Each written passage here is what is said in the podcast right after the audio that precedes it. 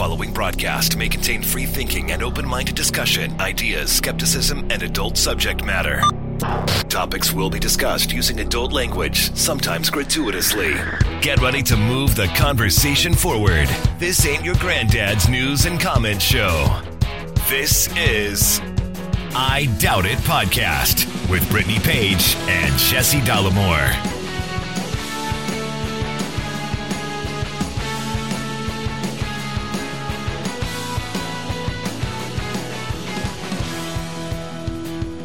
Welcome to the show, everybody. Episode 873 of I Doubt It podcast. I am your host, Jesse Dollemore, joined today by the lovely, talented, and indeed scholarly Brittany Page.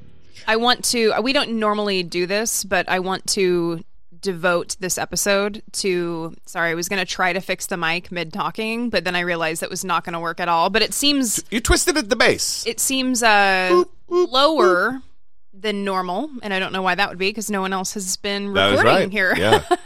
Maybe you just grew. Interesting. Taller. I doubt that. um, That is the name of the show. I want to dedicate this show to special shout out to my childhood Medicaid dentist. Oh. Yes, who gave me fillings as a child that lasted apparently like 25 years Yeah. until I was chomping on a wintergreen mint and broke my tooth. We've had quite the the saga related to dentistry in the last month or so. Yeah, you broke several teeth or two teeth, at least two teeth. Two, two, Two, yeah, two. yeah, two, two, two, Two, two. two, two, two. Spell it with your P's. and um, then I guess I wanted to copy you. So I was I was chewing a, a mint and realized that part of what I was chewing had a different consistency. Oh, than, shit. Than the mint, and Yikes. yeah, went went to check it, and yeah, I had uh, chipped a few chunks out of my my back molar. And what was interesting is I went to the dentist and sat down in the chair, and she says, "So was this the back molar on the right side, on the bottom?" And I said, Like just new? "Yeah." I said, "Yeah." And and she's like, "The second one from the Like back." before they'd looked in your mouth. yeah, and and I said, "Yes, that's the one." And she was like, "Yeah, we thought that would be the one." So I'm sitting there like, you guys are taking bets on which of my teeth are going to be broken when I walk in here. I mean, what's happening? What is happening? How'd they know? It, I mean, it looked like it was on its last legs. Oh, is what I am assuming. It was. They yeah, knew yeah. it was going to be tapping out pretty soon. So, and it did. I, I wonder if that because I I'm the same way. All, all the the the blackish metal fillings that that are still in my mouth are from welfare.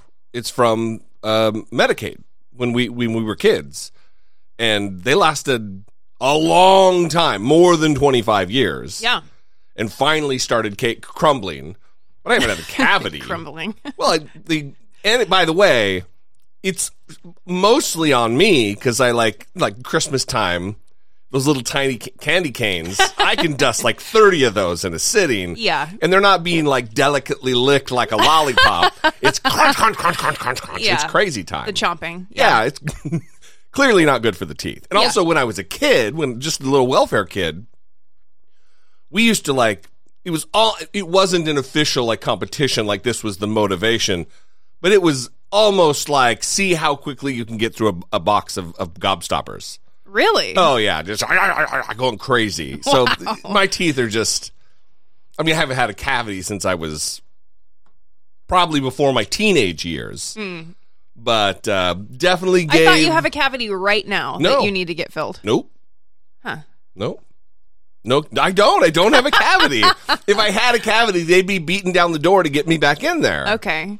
We're working through this in real time, folks. Yeah, I yeah, I I haven't I haven't had a cavity since I was a kid either. I thought you were trying to steal my thunder with your lies.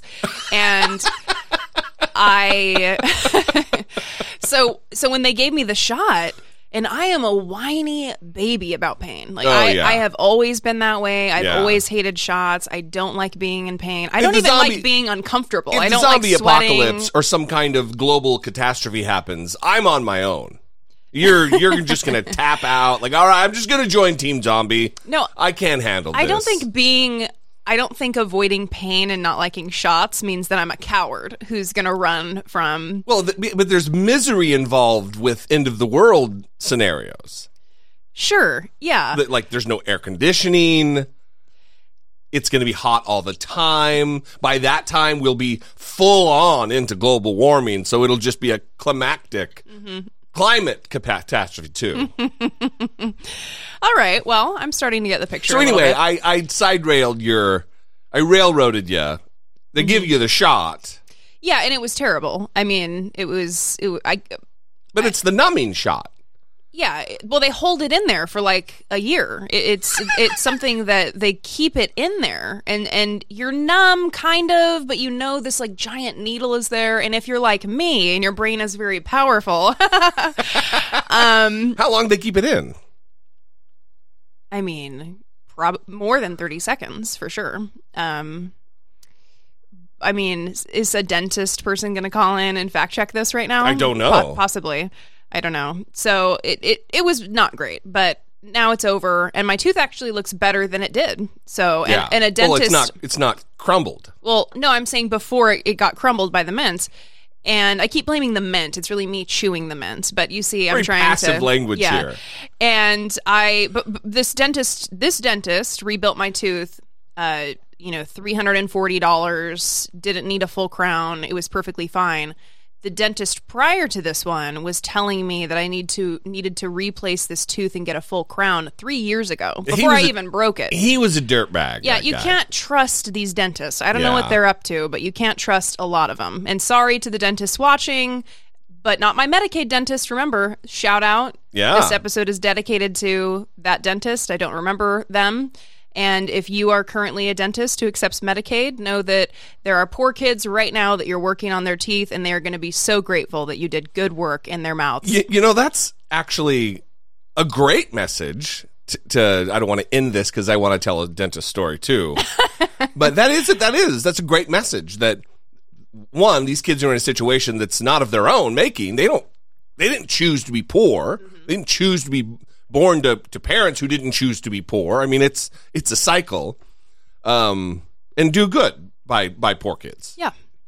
but it makes when you mention the poor kid thing when we lived in missouri i had a dentist and it must have been because we were on welfare that he like for some reason uh, i asked to see the needle before What? yeah it was just a dumb shit i, I Wait, why?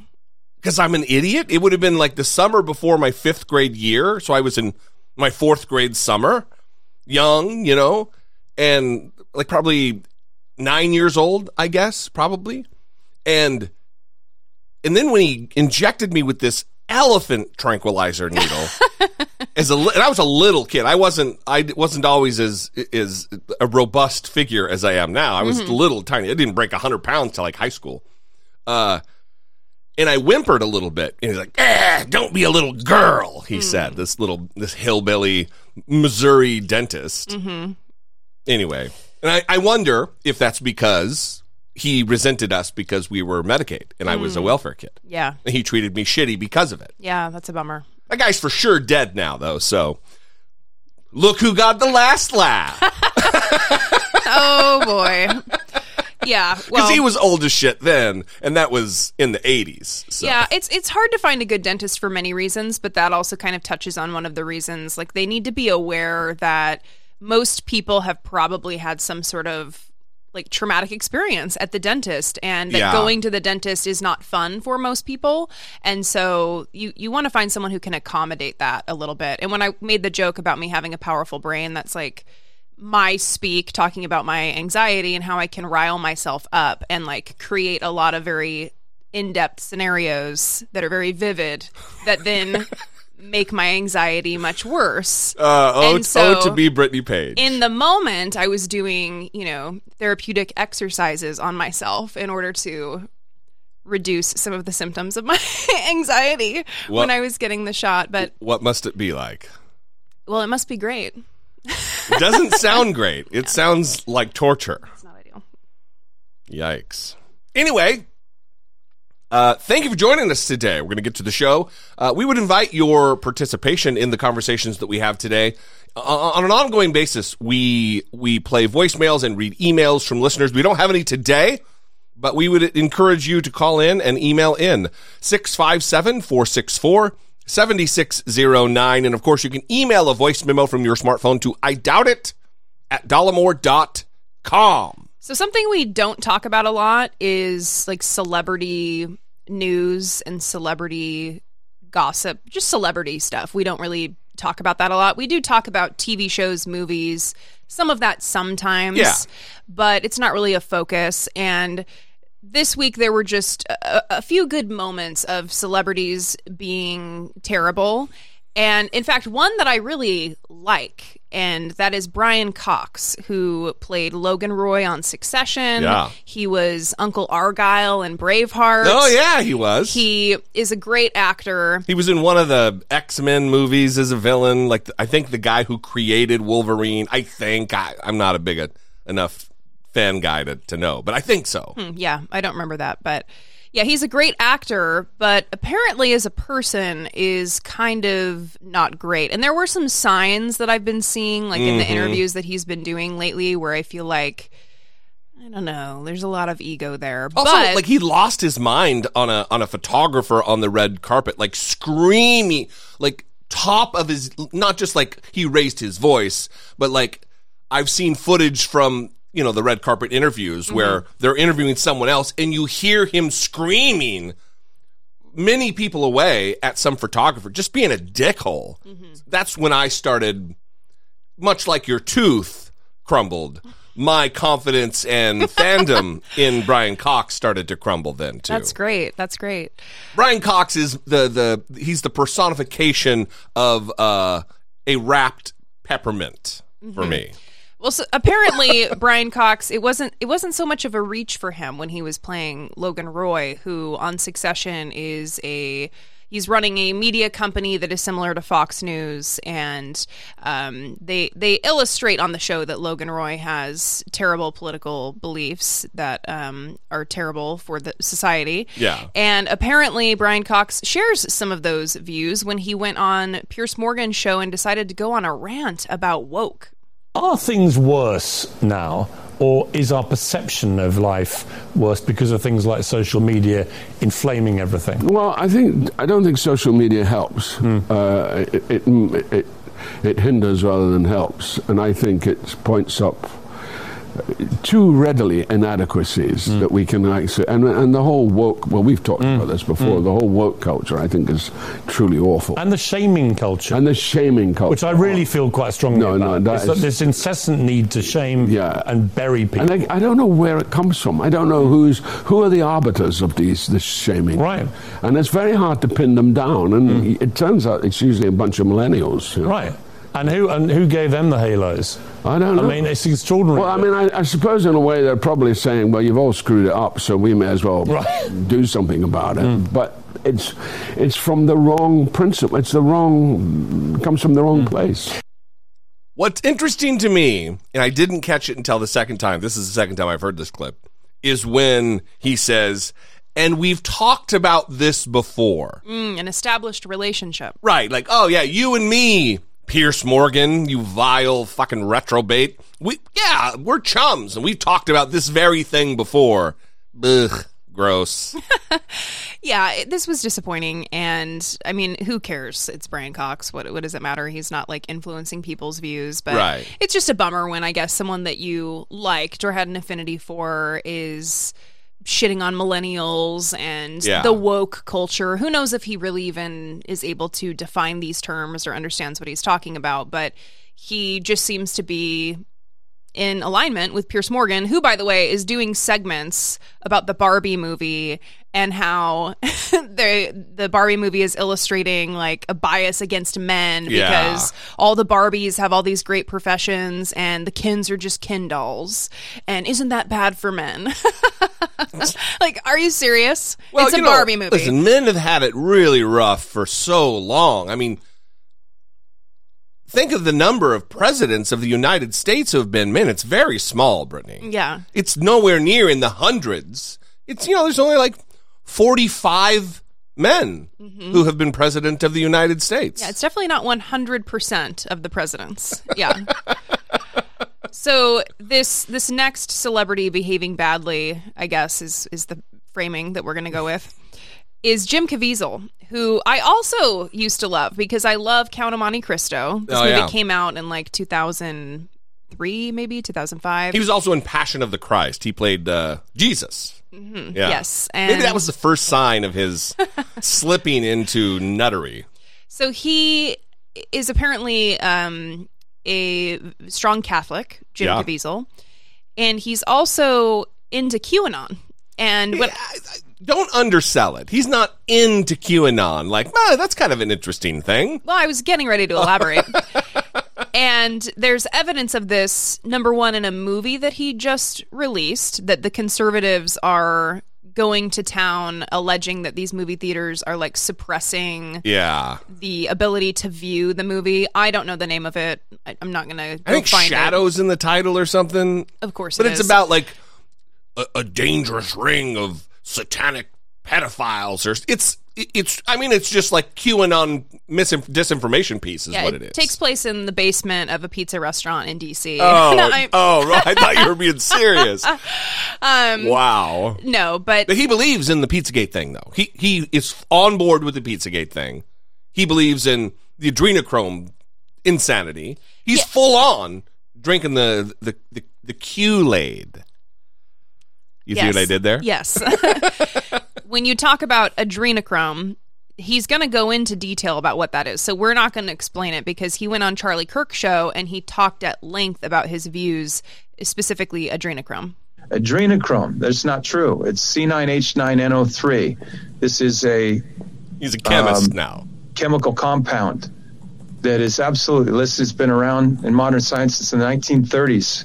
You can actually, there's a synthetic form and there's a, a regular, uh, uh, uh, natural form, which is caused by torturing little kids to get their adrenaline up, essentially, and then remo- extracting it from them. Um, when you sit and meet and and so I brought this up a few years ago and all of a sudden I was attacked by every media. Look it up. It's it's there. Look it up. they absolutely went after me and the next day um, I never heard from my agents. My agency for 14 months. Uh, my lawyers let me go. Uh, my agency never called me after that and essentially I was done.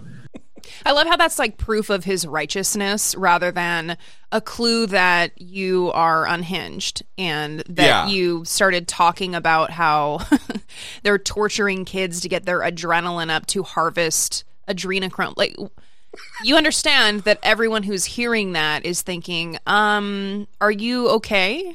I think we need to talk about what's happening with I- you right now. I think that's a valid question. It, is he okay?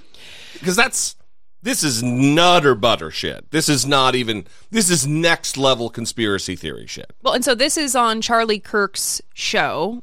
And I mean, I don't know if Charlie Kirk is considered mainstream. I think so, right? He's considered Oh yeah, in the Republican Party, yeah, sure. Yeah, and so this is someone who's actively endorsing QAnon conspiracy theories about torturing children, Well, who's in a movie about sex trafficking that is related to conspiracy theories Yeah. about Democrats sex trafficking kids. Well, and when you say endorse, when you platform this and then don't push back, that's an endorsement. That's a tacit endorsement of this nuttery. Yeah. So Brian Cox, Jim Caviezel, although putting them together when those clips are very different, um, that maybe isn't fair, but it just happened in the same week. So bad luck. Bad luck, Brian Cox. Well, listen, we would invite you to take part in producing us talking about celebrities nonstop, episode by episode. Uh, if you'd like to support the show, help produce the show, we invite you to go to patreon.com slash I doubt it podcast and support our work there. You can pick your tier. There are benefits. We send out a yearly gift no matter what tier you're in.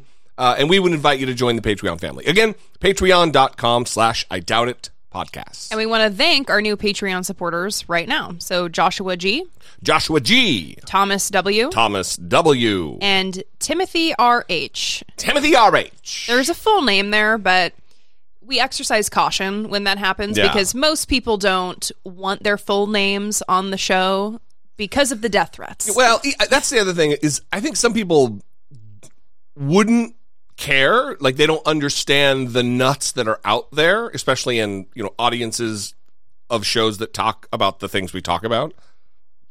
So we just again exercise caution. I think that's a a, a great way to say it. We're protecting you. Yeah, whether you like it or not. but thank you for your support, everybody. We appreciate you. Thanks for for your dedication and loyalty to the show and your listenership.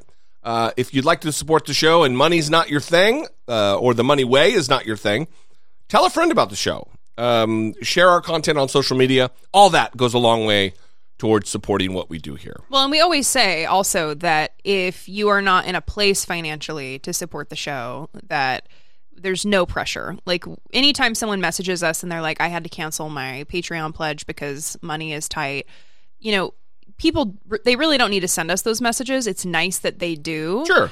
But we always tell people, like, take care of yourself first. And we never want people to be worrying about their finances and, like, how they're going to support us. Yeah, that yeah, should yeah. not be something that's. well, like happening. if you're, we've said this many, many, many times, and I say it on YouTube too. If you're on a fixed income and you have to budget it in, if it's not throwaway money for you, if, if you're giving right now and it's not throwaway money and it's it's money that really could be going to something else that's important, cancel your pledge. We don't want that that that would weigh heavy on me knowing that. So.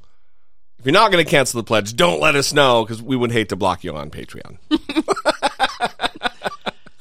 anyway, we love you guys. Uh, we appreciate you. Uh, moving on.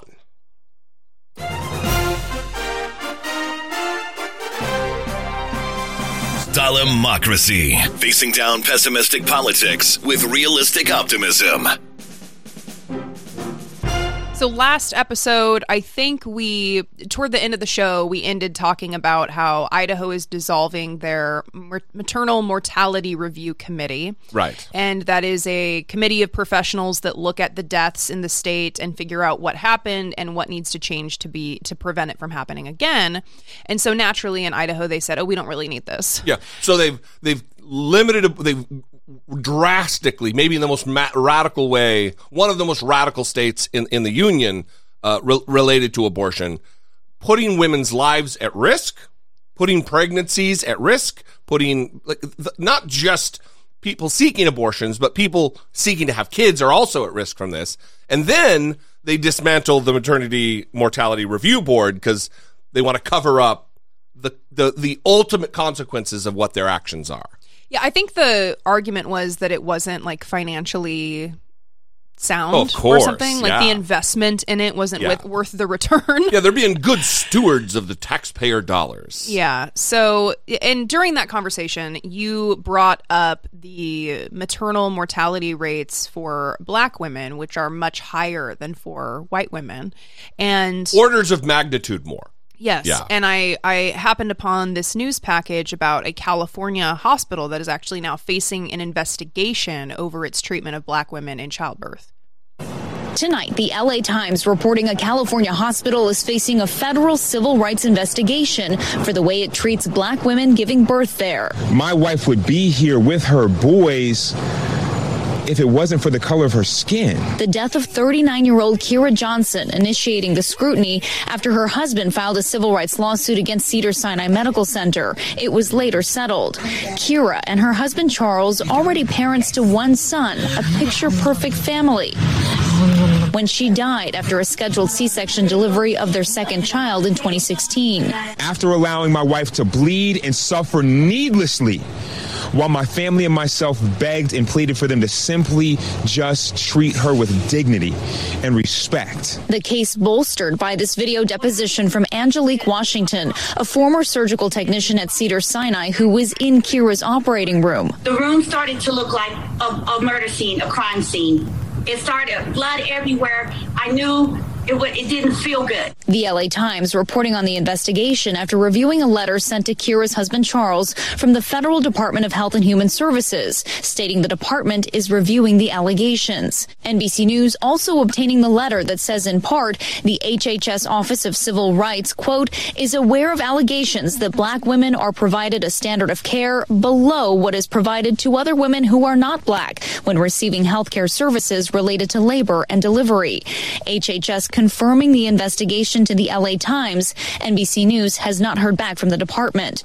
The CDC says in 2021, the maternal mortality rate for black women was 69.9 deaths per 100,000 live births. That's 2.6 times the rate for white women. It has to do with racism, racism in society, racism in healthcare, bias um, amongst healthcare professionals. So we're seeing a disproportionate number of deaths. A Cedars-Sinai spokesperson declining to comment on the investigation, but telling NBC News Cedars-Sinai clinicians, leaders, and researchers have long been concerned with national disparities in black maternal health, and we are proud of the work we've done and continue to do to address these issues. Kira's husband also filing a lawsuit against her doctor for gross negligence, receiving a $1 million settlement, and filing an additional suit against the hospital that was also settled. Johnson vowing that the pain his family has endured will shed light on the devastating consequences. Kira's legacy will be that this is no longer allowed to happen anyplace. So I wonder how much of this this bias, this this biased treatment of black women in pregnancy is almost a carryover of what they find in research on the difference between how white girls and black girls are treated like in school settings when they're young where I wrote that down. Oh, yeah, where where black girls experience this kind of adultification bias. I wrote where, uh, black children seen as more mature. I mm-hmm. wrote. yeah, Yeah. yeah, less innocent, less needing, less in need of nurturing, less in need of protection. That's what that research finds. More aware and deciding what they're doing, like more agency almost. Yeah, like a we should- child, oh, they're just a kid. They don't know what they're doing. But if you're a black kid, you know exactly what you're fucking doing and you need to be punished for it. Yeah, and we should be clear that that's not true. That's just the bias. Like that's the adult attitude that they find in research when looking at the differences between how white girls and black girls are perceived. not just perceived, but also and then treated because detention and, and out of school and in school and um, expulsions from school, it, it is a radical number more than what white children receive, what- that especially what black girls receive. Right. So the, the other thing about, I mean, this is terrible all the way around in every aspect. There are doctors who people who have gone through and graduated medical school, gone through residency, they're full on doctors who believe that black people have thicker skin, physiologically thicker than white people. Not a metaphor about, oh, thick skinned. Like thicker skin, like a needle is harder to break the skin, like Superman shit. Th- They're, they're Uh, oftentimes black patients are perceived if they're in pain they're not believed because there there's this racist idea that it's drug seeking behavior. All of these things in this medical context are terrible because not just because racism but because people lose their lives over the mistreatment like this woman we're talking about. Like hundreds of women all across the country who are just have a standard pregnancy, no complications, and then die because of medical neglect that is rooted in racism. Yeah. Yeah.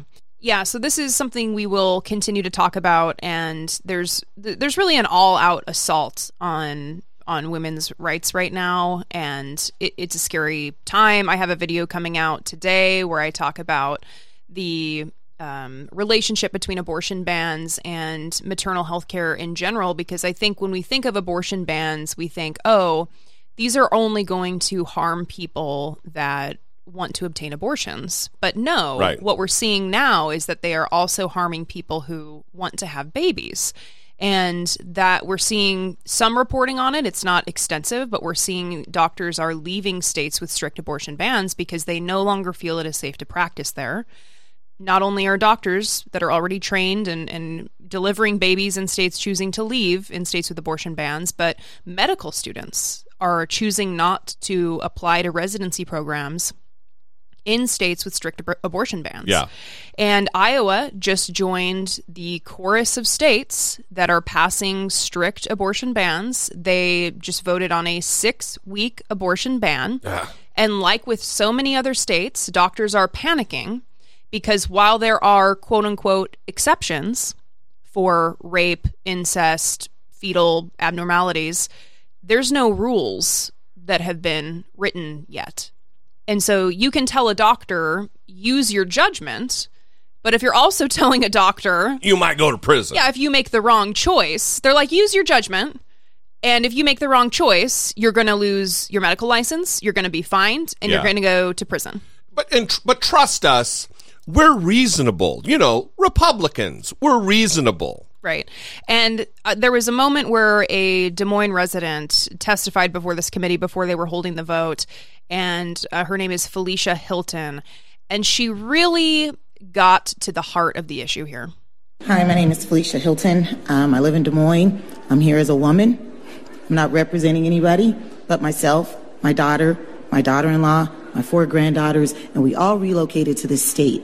And I am mortified that we picked to move to Iowa right now. So for Kim Reynolds, Bob Vander Plaats, who I don't even know who that is. He threatened judges in a newspaper, and now all of a sudden, you guys are going to go and sign this at his celebration of some church celebration, I hear. Where was he when Kim Reynolds was saying she wasn't going to feed kids anymore? These same kids that you've made harder to get eligible for SNAP when Enfamil is $30 or more a can? Really? Really? Where, where were they then? Where are all these church people when she's denying people health care? Where are they then? I'm just saying if this is about the church and if this is about God, you are the same people that will slap them loaves of breads out of Jesus' hand, slap out the fish out of Jesus' hand, and tell them to get in line and figure out if they're worthy or eligible.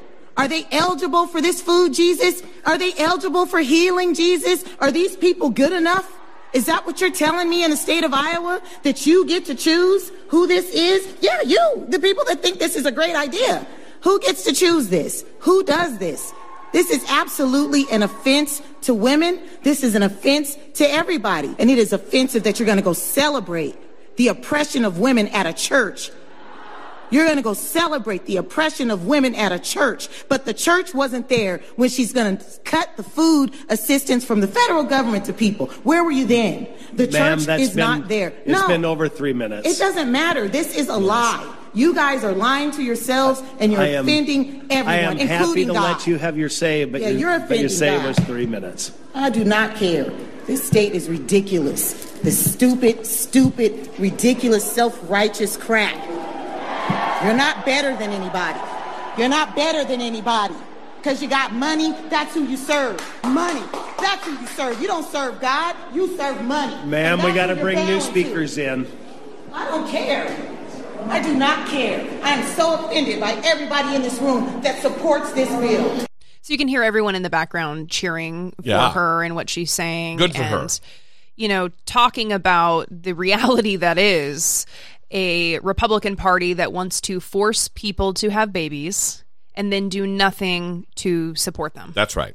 When a large reason, a large part of the the problem, the reason that people don't actually want to have a kid or they would seek an abortion, part of that is finances. They feel Sure. that they are unable to support a child, and yet the Republican Party says, "Well, you're going to have the kid." And you know, if you go to one of these like crisis pregnancy centers where they talk Trick you, you. into having the kid, they'll talk about how everyone will support you and they'll be so happy about the baby and they'll they'll come and help you. And then you find out, oh wow, it's actually much harder to get help than I thought. And if you go back to the crisis pregnancy center after you've had the kid to ask for help, oh, that's all right. That's not what we do here. Right. That's not our thing. Yeah. Not our department. Yeah. So I I want to talk a little bit more in depth about them passing this bill specifically because they're they're using that phrase after cardiac activity is Right. detected. And in this news package you'll hear the use of that phrase and just every time you hear it put it in quotes. Tonight, a legal battle is underway in Iowa just hours after the Republican legislature approved dramatic cuts to abortion access during a tense late night special session. It's wrong and we cannot let it stand, and we are not going to let it stand. Providers are asking the court to temporarily block the bill, which bans abortions after cardiac activity is detected roughly six weeks into a pregnancy before many women know they are pregnant. Essentially, this bill is making abortion illegal for everyone. If they're not prepared to have a baby, they shouldn't have sex. It includes exemptions for rape, incest, and the life of the mother. How does this impact the abortion care you provide? It's going to mean turning away a lot of patients. Um, it's going to mean a lot of really heartbreaking conversations. Iowa would become the 16th state to restrict the procedure to six weeks or less. We are very, very happy with what we have passed. State Representative Shannon Lundgren has been leading this fight for years. Will have a big impact on those unborn lives that, that also deserve liberty and freedom. Governor Kim Reynolds vowing to sign it into law Friday at an event hosting several GOP presidential candidates. The restrictions will go into effect then unless the courts step in. This bill is almost identical to 2018 version that was passed but quickly blocked by the courts. Republican lawmakers here hope the overturning of Roe v. Wade in a more conservative state Supreme Court allow this version to stand. So again, the main problem here is that these exceptions that they keep talking about are not really exceptions. Yeah. They don't end up translating into someone being able to access an abortion because doctors are fearful to intervene, even when based on how things are written, they think they might be able to, but Right. it's just not clear enough. And, you know, there's an argument to be made about whether doctors should just rise up and do the right thing and do what they know is right. But a lot of them then are sacrificing themselves and the safety of their own families. And I, I understand that's like a Yeah. hard a hard place to be in. Um, but let's let's talk about this cardiac activity because a lot of these abortion bills will talk about fetal heartbeat, quote unquote, But there's or no heart. cardiac activity. Yeah. And I want to read this quote from an OBGYN in Texas. Every time one of these bills pass passes, there's always a doctor that is interviewed who has to go and explain how this how this works. Yeah. And so this doctor Nisha Verma says, quote, "When I use a stethoscope to listen to an adult patient's heart, the sound I'm hearing is caused by the opening and closing of the cardiac valves." Okay? But there are no valves valves in a fetal heart. Yeah, it's like a fluttering of cells that are that are soon to become months and months and months and months away from becoming an actual heart. Right. And so she says at six weeks gestation, those valves don't exist. The flickering that we're seeing on the ultrasound that early in the development of the pregnancy is actually electrical activity, and the sound that you quote unquote hear is manufactured by the ultrasound machine. Yeah. Yeah. So it's not a heartbeat. Yeah, they're liars. It's not cardiac Yes. activity. They're liars. Well, th- the other thing that I think they're lying about is this exceptions deal. Mm-hmm. If if abortion truly, truly, truly was murdering an innocent life, then it wouldn't matter if someone got raped. Because yeah, yeah, absolutely, that's terrible that you got raped. But we're not going to murder someone because you got raped. You're not going to murder the rapist because you got raped. Why would we murder the product of that? Mm-hmm. If they really truly believed it to be that, there would not be an exception. There just wouldn't be. Yeah. So it's it, this is all about control. This is about men largely controlling women. That largely that's what this issue is about. It's Yeah. about fake morality, the Jesus police, white Christian nationalism, getting white birth rates up. That's not a stretch. That th- this has all been written about for decades and is only now really starting to be made public with this push for higher birth rates and a domestic supply of babies that uh, Samuel Alito wrote about in Dobbs. Yeah. Well, speaking of all that, there was discussion when when Roe was overturned that the next step would be going after birth control. Absolutely. And- And, remember, sorry, remember, people were like, no, no, no, you're, that's too far. That's a Brit. You're, that now you're just hyper, hyperbole. You're, you're, you're that's never going to be here. That you're, you're doing the slippery slope, um, logical fallacy. But here we are. Well, and the main reason there was a discussion about contraceptive after Roe was overturned was because of Justice Thomas's opinion where he said that if the court is going to be striking down Roe v. Wade, that it should also open up review of other precedents. Sure. Uh, that may be deemed what he said, quote, demonstrably erroneous. And he mentioned specifically Griswold v. Connecticut, which allows married couples to buy and use contraception without government restriction. And that's from 1965. Mhm. And so, because Justice Thomas specifically mentioned this precedent involving contraceptive and how it well now that's open to review we should look at Right. that it became a discussion about oh my god is this where they're headed and and so now you know we're seeing like conservative commentators someone like michael knowles who Ugh. if you don't know who michael knowles is he is on the daily wire platform ben shapiro's platform and He's the one that said we need to eradicate quote unquote transgenderism. yes Genocidal language. Yes. And now he's talking about how condoms are gay. Well, I think people now are beginning to look back. And they're saying, look, it's not just transing the kids, it's transgenderism more broadly. This was the point of my CPAC speech. And it's not just transgenderism, it's the redefinition of marriage. And it's not just the redefinition of marriage, it's the whole way that we view sex. Why did Gallup show a seven point drop in support for same sex relations of any kind? Because people are beginning to pull on the thread of transing the kids and realizing that because ideas have consequences, bad consequences come from bad ideas. And so they're going all the way back, and forget redefining marriage or whatever. You go all the way back to the beginning of the sexual revolution. And you go all the way back to contraception. There were two cases, Eisenstadt and Griswold. First was Griswold in 1965. Then Eisenstadt comes around in 1972, the year before Roe v. Wade. And Griswold finds a right to condoms within a marriage. Where is that in the Constitution? I have no idea, but some libs on the court discovered that magically in 1965. But they said, but there is no right to condoms outside of marriage. Then seven years later, the court discovers, oh, actually, there was more invisible ink in the Constitution, and actually, there is a right to condoms outside of marriage. Okay, maybe you like condoms, maybe you don't like condoms. I don't know where you're going to find that in the Constitution. I think a lot of people are beginning to notice that the contraceptive mentality is the beginning of the pride mentality because the contraceptive mentality divorces sex from the consequences of sex. It introduces a sterile sexual ethic, which is exactly what gave us the pride movement. There, there's no distinction here.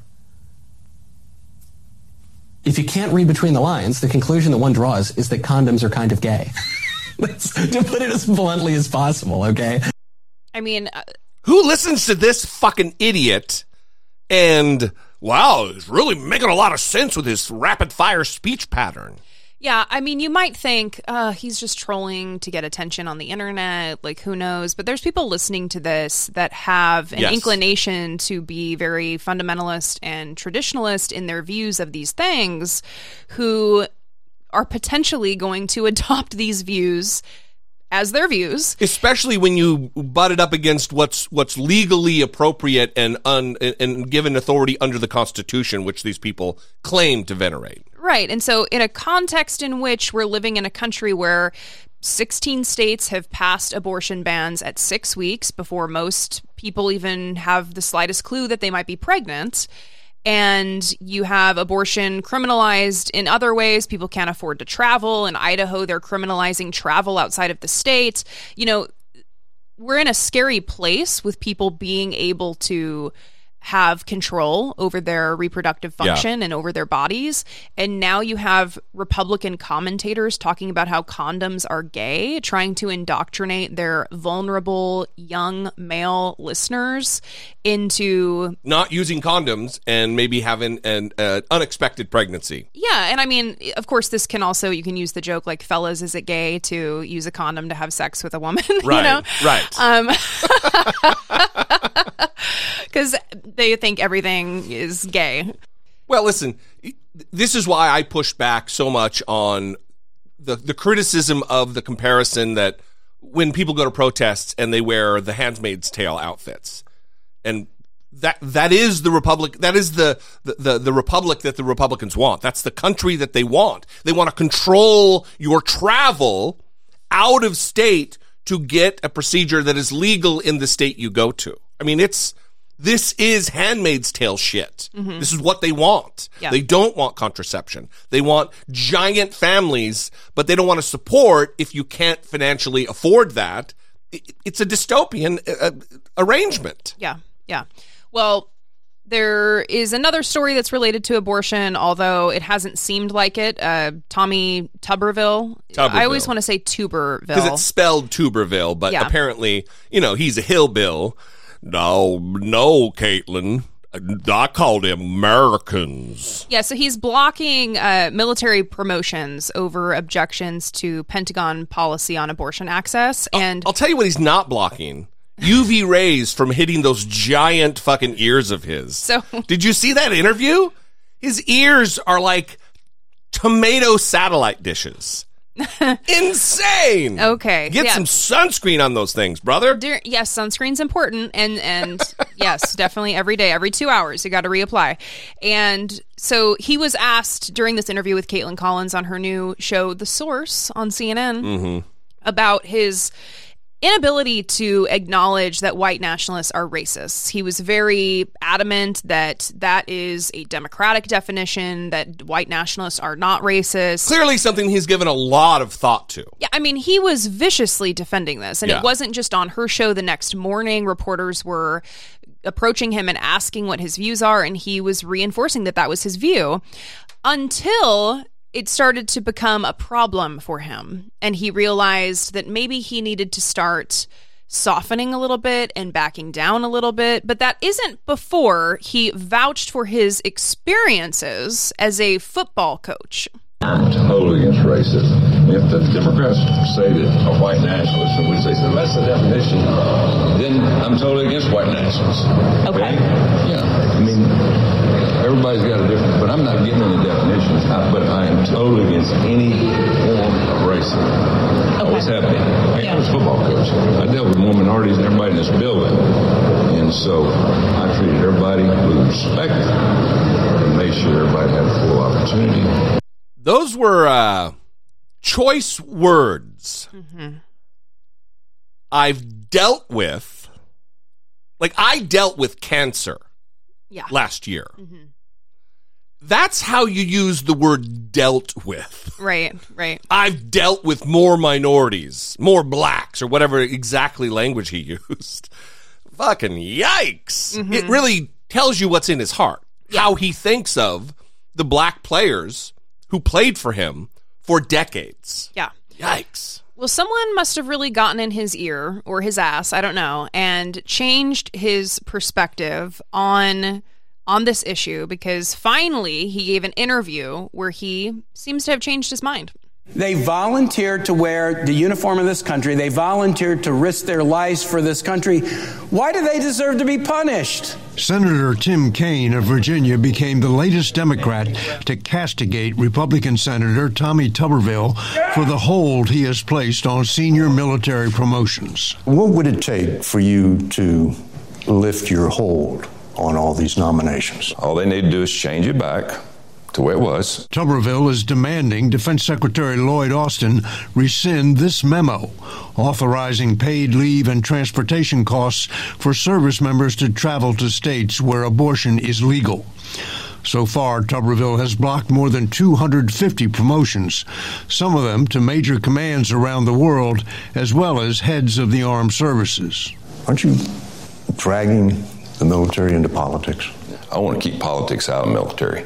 It is ruining our military. General C.Q. Brown, President Biden's nominee to become the next chairman of the Joint Chiefs, warned of the consequences this hold could have. It has an impact, um, not just for the senior officer, but you know all their staff and all those below them. And we will lose talent um, uh, because of uh, those those challenges. But Tuberville says he won't back down. By the end of the year, 650 officers could be held back from promotion.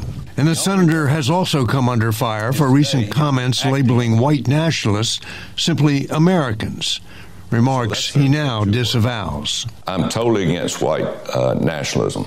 I'm totally against it. It's racist, okay? We don't need that in the military. So, white nationalists are unfit for service. They should not be in our military. For CBS Mornings, I'm David Martin at the Pentagon. So that was fine, but what what needed to be interrogated a little bit is like what happened because it's only Why been, did you change your mind? It's only been a few hours. Yeah.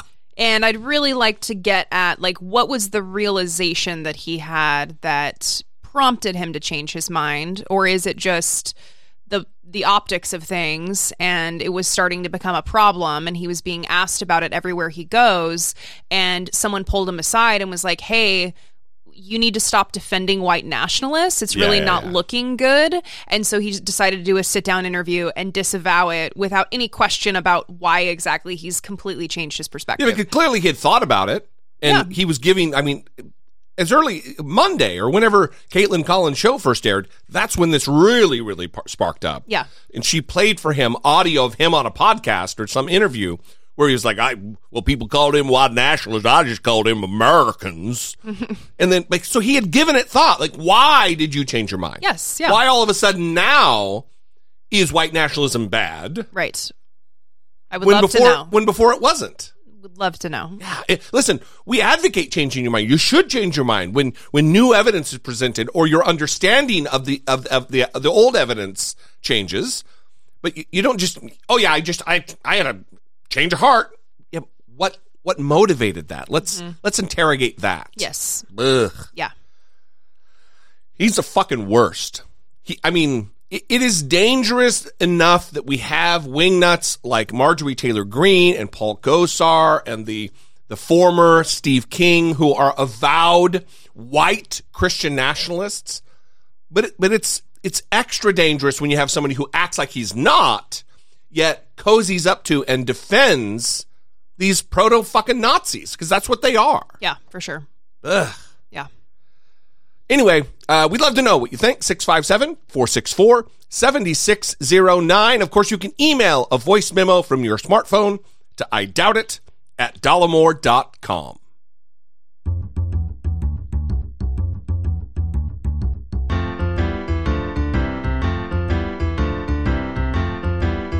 It's the asshole of today. A sea otter. A sea otter? Yes.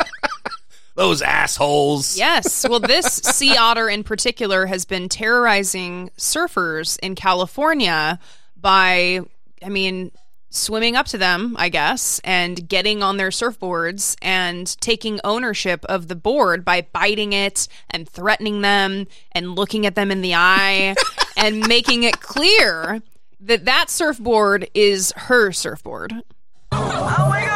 Surfers trying to catch some waves off the coast of Santa Cruz, California, now competing with an unlikely adversary, a sea otter, who's become infamous for biting boards and stealing surf. She's known as Otter 841, a five year old female who's been stalking surfers in this area for months. It was a cute encounter at first, which turned uh, aggressive real quick. June Young was surfing in the area when the seemingly harmless otter lunged at him. It made eye contact with me. It looked straight at me and my board. And before I was able to get far, it started attacking my surfboard. It was biting it off, just chewing it, tearing it apart. Parts of his board torn to shreds. But was Otter 841 born to be wild? Sea otters in their domain in the ocean, they are top predators in their environment. While experts from Monterey Bay Aquarium say this confrontational behavior is abnormal for the species, this otter's mother also has a checkered past. Her mom was rescued and rehabilitated and re released by the aquarium. And then her mom had to be taken out of the wild because this sea otter's mom was fed by people. And, and that's a real problem. But Otter 841 was born in captivity and raised with strict protocols, so she would not be too familiar with humans. Our team that, that interact up close with them wear big welding masks and black ponchos. We call it the Darth Vader outfit. And, and that's intended so they don't think human shape is friendly. So marine experts don't know what's causing her to act out, but warn swimmers to steer clear from these tiny but mighty creatures. I've heard a sea otter's bite is as strong as a black bear's bite. Is that true? Here's what I'll tell you. Our team, when we're handling otters up close, they, they wear Kevlar gloves. So it is it is a strong bite. I wouldn't want to be near that mouth. So what's next for this infamous surfboard stealer? California Fish and Wildlife Services say they are working to safely capture and rehome the otter and then send her to Monterey Bay Aquarium for a health check. But as of now, this notorious otter is still out in the ocean in search of her next close encounter. I love how they said that the uh. mom also has a checkered past. Yeah. And so Otter 841 was born in captivity and they mentioned that they they had they had the employees interacting with her using these like suits. It, it reminds me of something out of Back to the Future. That's what it kind of looks like.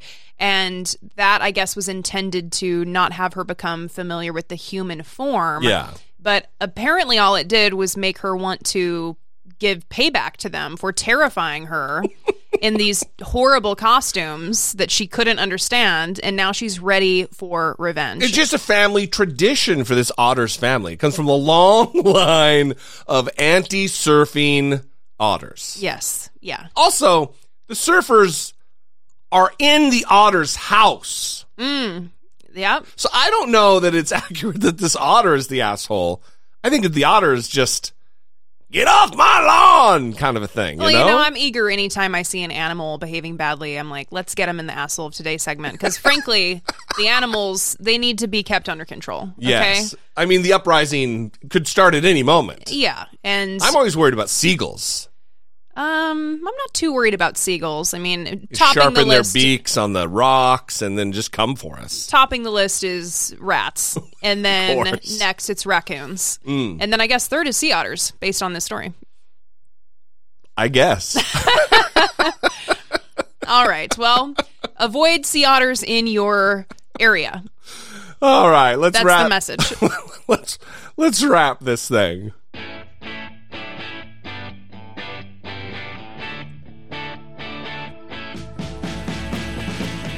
Taking care of biz. Xavier Jones. Xavier Jones. Xavier Jones is a boy who decided to walk six miles to his middle school graduation when his when his ride didn't show up. And I watched this and was crying. So just a heads up that if you are listening to this at your desk at work or Is it a trigger warning for heartwarming? It is, Tales. yeah. I mean, if you if you're not in a position to cry where you're currently listening to this, then I would avoid listening to it. This is from uh, CBS's Steve Hartman, and he does a lot of the kind of heartwarming and uplifting stories. And I think that this one definitely meets that criteria. Under St. Louis's other arch lies Harris Stowe State University. Historically black university. Where, last month, school president LaTonya Collins Smith awarded a full ride, four year scholarship to a boy she just met and knew virtually nothing about. That kid, that day, it was something that resonated with my spirit. 14 year old Xavier Jones had started the day on a mission. His grandfather's car wasn't working, and Xavier really wanted to be someplace. So he started walking six miles, two hours, through tough neighborhoods, busy traffic, and blazing sun. At one point, he got so thirsty he begged someone for a dollar to buy something to drink. Thought about turning back, but pressed on. All just so he could walk another 30 feet and collect his eighth grade diploma. If you like really want to get something, then you have to work hard for it. He wanted to be present. Speaks volumes, Steve. Half the battle is showing up. So, on the spot, Colin Smith, who just happened to be in the auditorium that day, awarded Xavier a scholarship.